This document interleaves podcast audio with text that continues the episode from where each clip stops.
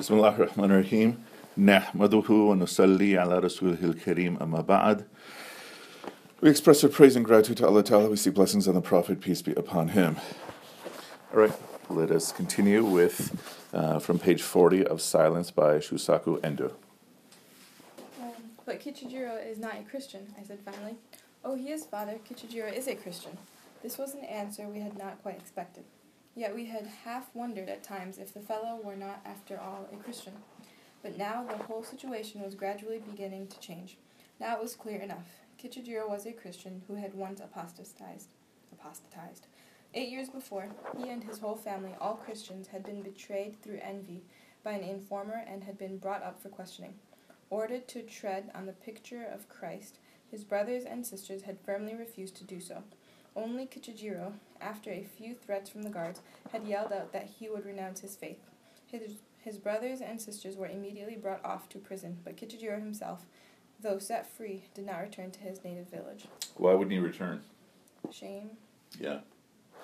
So this culture looks like a shame culture. So you know, there's guilt cultures and shame cultures. So that seems very much uh, that he he broke that easily from a few threats, and then he feels ashamed. So On the day of the burning at the stake, his cowardly face was observed in the crowd that surrounded the place of execution. And then his face, covered with mud and looking like a wild dog, unable to endure the sight of the martyrdom of his brethren, immediately withdrew and disappeared from sight. From these men we heard astonishing news. In the district known as Odomari, the villagers had succeeded in escaping the, vil- the vigilance of the officials, and they were still Christians to a man. And not only Odomari, the neighboring district and villages of Miyahara, Dozaki, and Igami, although to outward appearances they were Buddhist, were in fact Christian, a fact which was barely kept hidden. For a long, long time they had been awaiting the day when we priests would once again come across the distant sea to help them and give them a blessing. Father, we have not been to Mass. We have not confessed our sins. We have only said our prayers. It was the man with the blood-stained feet who spoke. remember him? He's a guy who it seemed like he walked across the uh, like the whole island to to get to him. He had no shoes or anything. There Yeah. are two of them, right? Yeah, I think at first there were two, um, and then when they arrived at the door, yeah, maybe one or two of them. Yeah. Um, yeah. So so then try to frame this from from a Muslim perspective. Uh, what would be a Muslim equivalent? I don't mean like historically, but you have people in a village who, who are looking for for a teacher or something. What would they what would they be uh, what would they be saying? Like what would they be longing for? Like suppose all these people were Muslims, not Christians. Mm-hmm. Like an iman? Are you saying a person or like a spiritual connection? in anything. Oh. So, so let's say, um, Like the Quran, they probably wouldn't have the Quran. yeah, probably probably Quran, probably something. Um, maybe maybe a teacher. You Like I'm sure they would want like a sheikh or like a leader, right? People usually want Mm-hmm. a person to show them what to do, what not to do. Mm-hmm. Mm-hmm. You know. Okay, let's keep going. Come quickly to our village. Father, we teach our little children their prayers. They are waiting for the day you will come. The fellow with the yellow teeth, opening a mouth that yawned like an enormous cave, nodded approval. The fish oil burned and crackled. Garrpe and I could not refuse such a plea. We had been too cowardly until now. It was embarrassing to think of our weakness in comparison with the courage of these Japanese peasants who had slept in the mountains and lacerated their feet in order to come to us. The sky was white, the air of the milky morning blew into our hut. In spite of all our urging, they refused to get into the straw and rest. Instead, they slept squatting down with their arms around their knees. And then at last the rays of the morning sun pierced the cracks between the boards of our hut. Mm-hmm. Two days later, we discussed with the Christians of Tomogi the question of our going to Goto. Finally, it was decided that Garrpe should remain while I would try to contact the Christians of Goto for a period of five days. They were not too enthusiastic about the plan. Some even ventured the suggestion that the whole thing was a dangerous plot to ensnare us. The appointed day came. It was night, and they secretly came to meet me at the beach. I was wearing the clothes of a Japanese peasant, and Mokichi, with one other man, came to see me off in the ship they had prepared at the shore. It was a moonless night. The sea was jet black, and the only sound that could be heard was the rhythmic movement of the oars. But the man who plied them spoke not a word. As we sailed into the open sea, the waves swelled and the ship rocked. Suddenly I was seized with a terrible fear, doubt, suspicion. Was not this fellow here to sell me?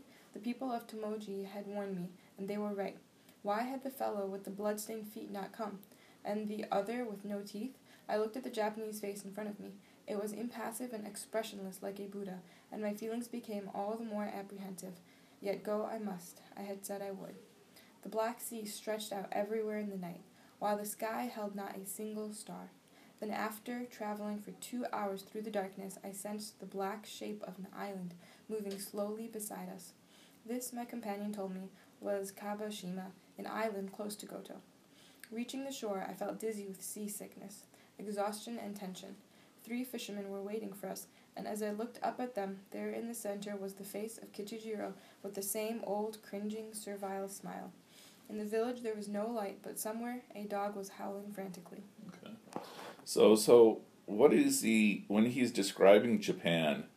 When Rodrigo's describing Japan, all these letters, what is it like? So we've talked about the Japanese, how often he would speak of them basically like beasts.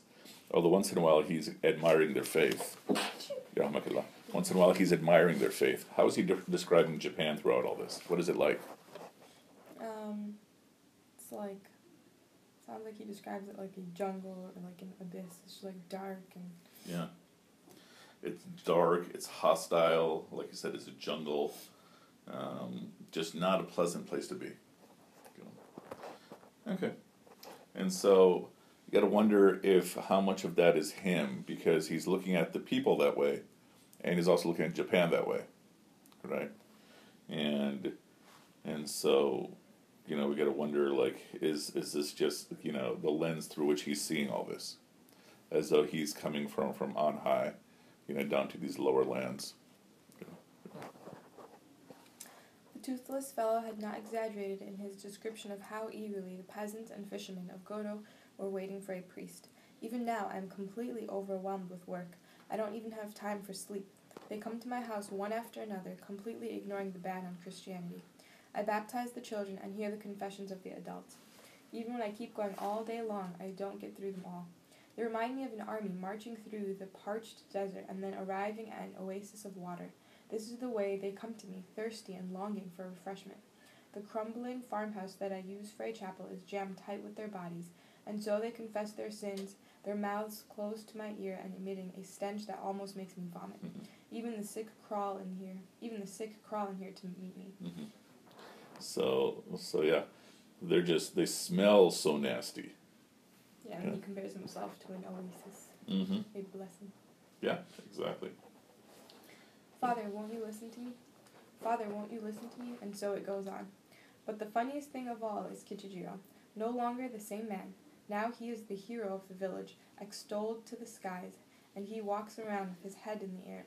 Anyhow, I suppose I suppose it is all right for him to put on airs, because without him I could not have come here at all. But his past, his apostasy, and so on, seems to be completely forgotten. I wonder if this drunk has exaggerated to the Christians the whole story of Macao and her sea journey. Perhaps he has made out that the arrival of the two priests in Japan is all his work. And yet I have no inclination to scold him. I hate his glib talk, but I cannot deny that I am greatly in his debt.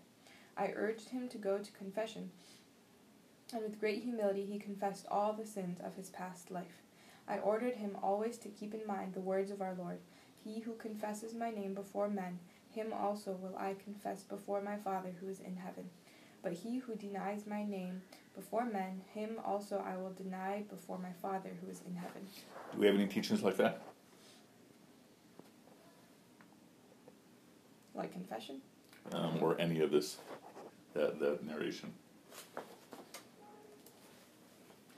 The one that I'm thinking of is if you're in this uh, in a circle, you know, mentioning Allah's name. Allah will mention your name in in a circle more noble. It's like the angels. Mm-hmm. That's the closest thing that I can think of, or something like that. And then also in the Rumi book, weren't we talking about? Because it says confess my name before men. So it's like when you tell someone, because mm. like they conf- they talk to a more religious person than themselves, hoping that this person will have like, a strong relationship with God. So like in the Rumi book they're reading, that was kind of similar because Yeah. you tell a religious person to make dua for you so that. hmm Yeah, that is true. Yeah. Okay. At this, Kichijiro groveled like a whipped dog and, stu- and struck his forehead with his hand in token of repentance. So once again, he's describing him like a dog. This fellow is by nature utterly cowardly and seems quite unable to have the slightest courage. He has good will, however, and I told him in no uncertain terms that if he wanted to overcome this weakness of will and this cowardice that, that made him tremble in face of the slightest violence, the remedy was not in the sake he kept in the sake he kept drinking, but in a strong faith. My hunch from some time back was not wrong. What are the Japanese peasants looking for me? These people who work and live and die like beasts find, for the first time in our teaching, a path in which they can cast away the fetters that bind them. The Buddhist bonzes simply treat them like cattle. For a long time, they have just lived in resignation to such a fate.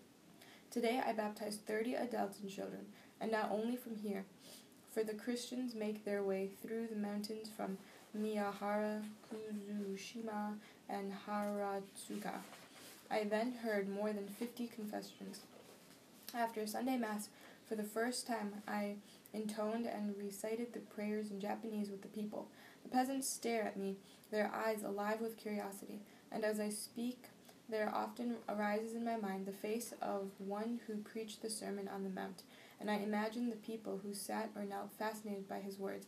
As for me, perhaps I am so fascinated by his face because the scriptures make no mention of it. Precisely because it is not mentioned, all its details are left to my imagination. From childhood, I have clasped that face to my breast, just like the person who romantically idealizes the countenance of one he loves. While I was still a student, studying in the seminary, if I ever had a sleepless night, his beautiful face would rise up in my heart. Okay, so what's going on in this paragraph? He is comparing himself to Jesus. Yeah, Isa alayhi salam. And it's so fascinating, like, uh, for us, we have very precise descriptions of what the Prophet, peace upon him, looks like, right? Uh, right down to how many gray hairs he has in his beard. Um, but we generally frown upon having uh, drawings of him, right? There have been times in our history where we did have drawings, but generally speaking, today especially, we frown on that. Yet, in Christianity, they have no descriptions of what he looks like, almost nothing.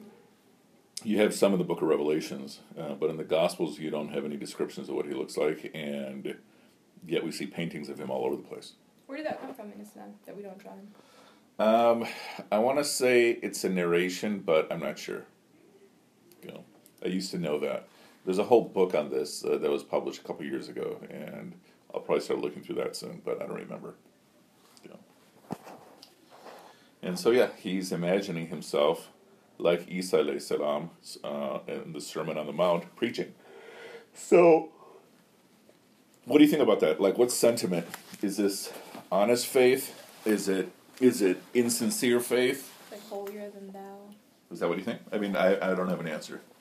Oh, I'm just saying like the way that we've been like looking at his language and the Yeah. way that he talks about himself versus the way that he talks about the Mhm. peasants. And then it's you know it seems like he wants really badly to walk in the path of Isa alayhi salam.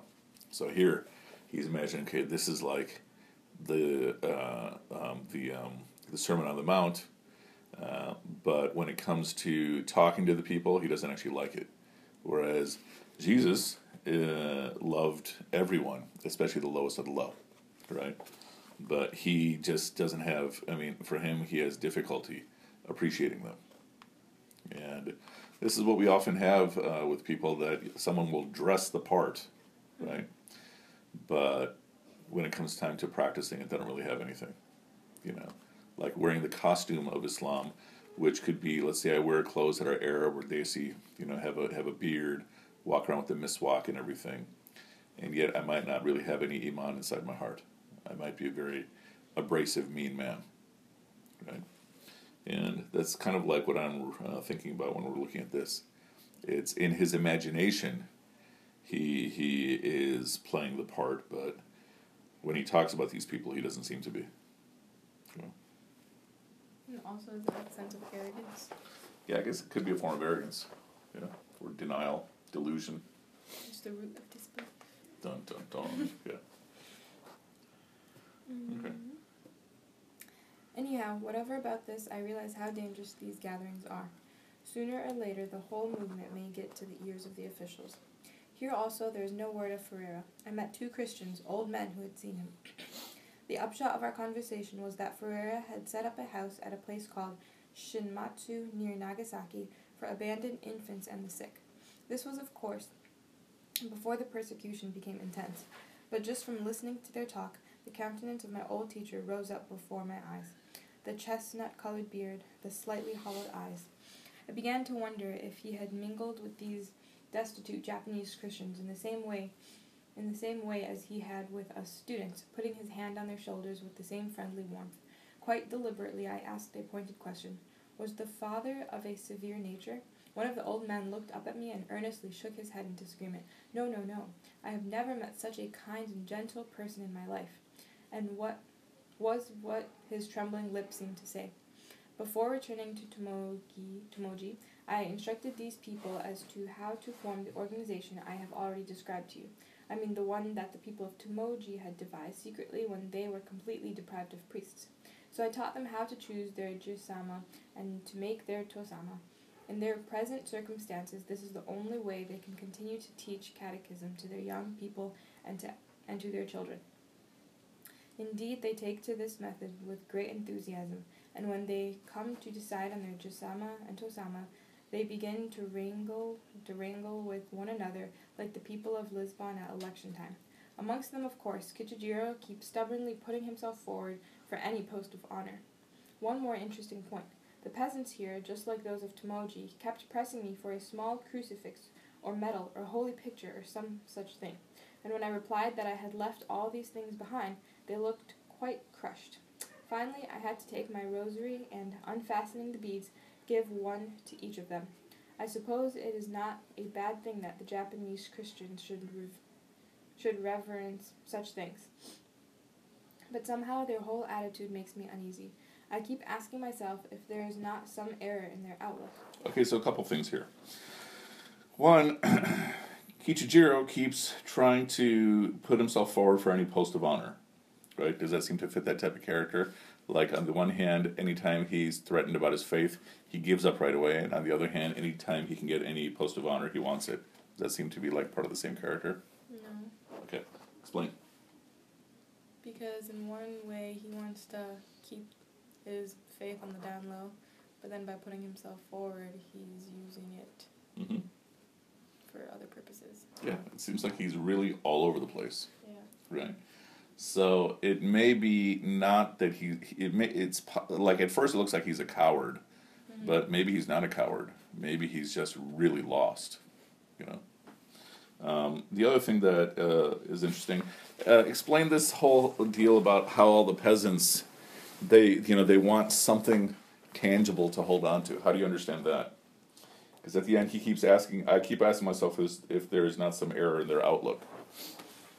Um, I think it's like making the most of what you have, and they really have nothing, so they want some little thing Mm-hmm. to ground their faith in. Which I guess, like your faith should not be based on Mm-hmm. an object, but Mm-hmm. if that's what helps them get closer Uh-huh. to God. This is the idea um, of what defense some people give for tawiz. You know, tawiz would be like, you know, um, like a a bracelet that might have some ayah on it, or someone will um, write Ayatul Kursi and then fold it up and, and sew it in a little tiny piece of cloth to keep in your pocket or something. And the idea is that sometimes if your faith is low, then something like that might be beneficial, right? Ideally, you don't need any of that, but some people might. And so, so one thing to keep exploring is: do there is their faith really high or is it really low? I mean, it's probably a mixture of those things. Um, like they have this faith where they, they believe in in God and they're so loyal, um, but they're asking for something little tiny to hold on to, right? That could perhaps even strengthen their faith. This should not be confused with idol worship. Okay. Idol worship is when you're praying to something. Mm-hmm. Uh, these people may not be doing that. Okay. okay, let's continue. Almost done with this chapter. Six days later in the evening, I once again secretly boarded the little ship, and we rowed our way back through the dark sea in the night. I listened to the monotonous sound of the oars plied through the water and to the sea as it washed the sides of the ship, while Kichijiro stood in the stern singing softly to himself. Five days previously, when I had crossed over to the island in this same ship, an inexplicable fear had suddenly seized me, and now, as I recall this foolish panic, I could not help smiling. Anyhow, all was well now. Such were my thoughts. In fact, since coming to Japan, everything had worked out beyond my wildest expectations. We had not been obliged to undertake any dangerous adventure. We had succeeded in finding new groups of Christians. To date, the officials to date the officials knew nothing of our existence.